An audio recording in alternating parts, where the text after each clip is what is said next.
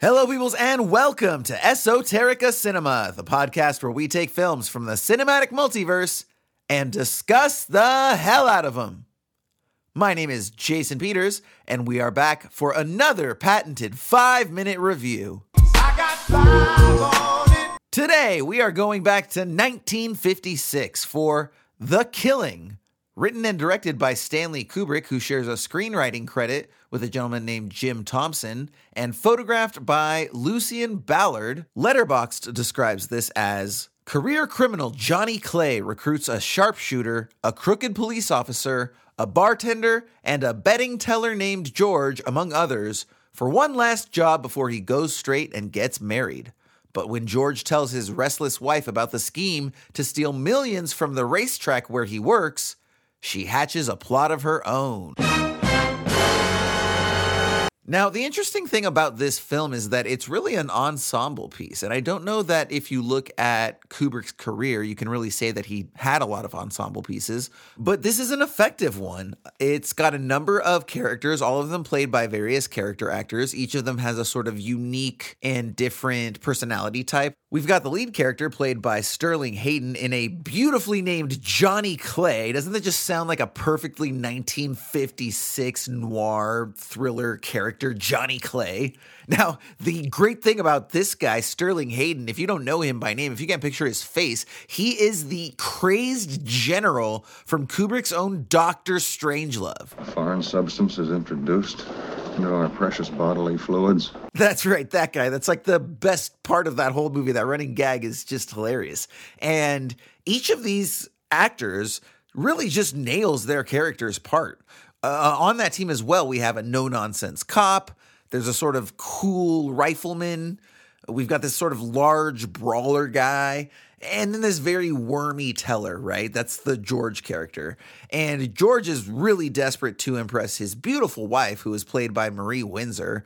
And she is very manipulative in just that perfect way. And he ends up telling the plan to her. And of course, instead of letting them do their thing, she has other ideas. I want the world.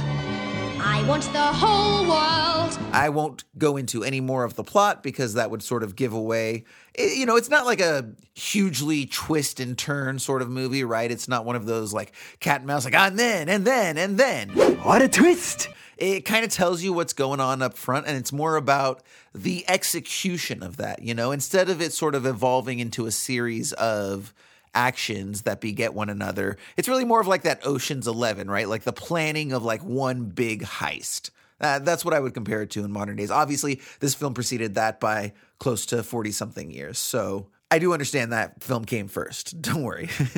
I think what surprised me most about this film really was the pace. You know, for all of the wonderful aspects of a Kubrick film, there are times where they can move very slowly. They move deliberately and intentionally slow-paced, right? And this film is not that. This film moves at a very brisk pace. It's got a lot of fast-paced dialogue. The editing is quick. Uh, it doesn't have like a, a ton of, you know, fast camera movements, so to speak, or anything like that. But the way that the actors perform, you know, they give it that appropriately fast-talking, mid-fifties sort of speech pattern that we're all familiar with. What do you hear? What do you say? What do you hear? What do you say? I'm glad to see you. And all of this works to the film's benefit. It's a good film. I enjoyed it from beginning to end. Once it starts, it doesn't stop. There's enough characters to keep things interesting. Each of them has their own unique shades, and the story is interesting. I will say that I didn't so much love the ending. I think that they were trying to go for something that was a little more hard-hitting. Definitely had this sort of element of poetic justice, just desserts, crime doesn't pay, any of those sort of thematic conclusions and climaxes that you want to ascribe to films like this. So I appreciate the message and where it was coming from, and that was appropriate, but it felt a little cheap, and in ways it almost invalidates the movie as a whole. Come on! Now, the cinematography, crisp, clear. We're going to see elements of what Kubrick would do later in his career. For any of his faults and for whatever you have to say about Kubrick films in the negative, you definitely can't say they weren't gorgeously photographed, and this film is no different. We start to see also see some of the lighter dolly movements that he's going to incorporate to larger degrees as his career progresses. And I think that on top of the performances, the screenplay would also arguably be the strongest aspect of this production. And As I mentioned, this was written by Stanley Kubrick, but with the help of a gentleman named Jim Thompson, who was actually a famous crime fiction author.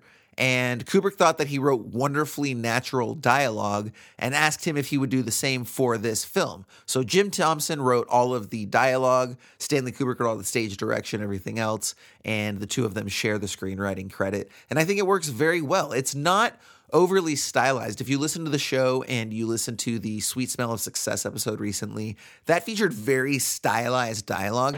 I'd hate to take a bite out of you. You're a cookie full of arsenic. This is not that. This is very authentic. And even though it's delivered maybe with a little bit of panache, the way that it reads on the page is definitely not this sort of colorful language that we associate with a lot of noir films. Now, many people say this is Kubrick's first good movie, and I would agree. And he was almost upsettingly only twenty-eight years old when he made this, his first good Hollywood film, right? So, ah. Wasted those early twenty careers shooting for Look magazine or whatever he did. No, just kidding. Obviously, he's a very, very talented dude. And this would obviously give us a taste of a lot of what we would see later, even in his next film, Paths of Glory, which if you haven't, go back to uh, go back to old season one where Ryan and I look at that film. Kirk Douglas is awesome. He gives a great performance. We really start to see Kubrick come into his own with his shooting style, especially with regards to those tracking shots, man. The tracking shots in the trenches in Paths of Glory are just wonderful and really set up what he would do in a lot of his later films. Now, what do you think about the film? You know, a lot of people say it's his first good film, but other people disagree. Some people like Killer's Kiss. Other people don't like this one. What do you think about that? I'd love to know what you think. Call us with your opinion at the Esoterica Cinema hotline, eight one eight, four eight three, six two eight five. Let us know what you think about The Killing. Did you like it? Did you not? Is it Kubrick's first good movie? Was Killer's Kiss better? Let us know. eight one eight, four eight three, six two eight five. I'm going to leave you with three adjectives for The Killing. Those are going to be tight, concise, and effective, all leading to a star rating of four out of five. Four out of five stars for Stanley Kubrick's The Killing. This film is streaming free on Kanopy. That's Kanopy with a K dot com, a streaming service you can get for free with your digital library card. I encourage you to check that out. They have wonderful films and wonderful video quality. And then go ahead and check out our long form episodes. Season three has been great. RoboCop, Amadeus, Following, Election, a lot of good films.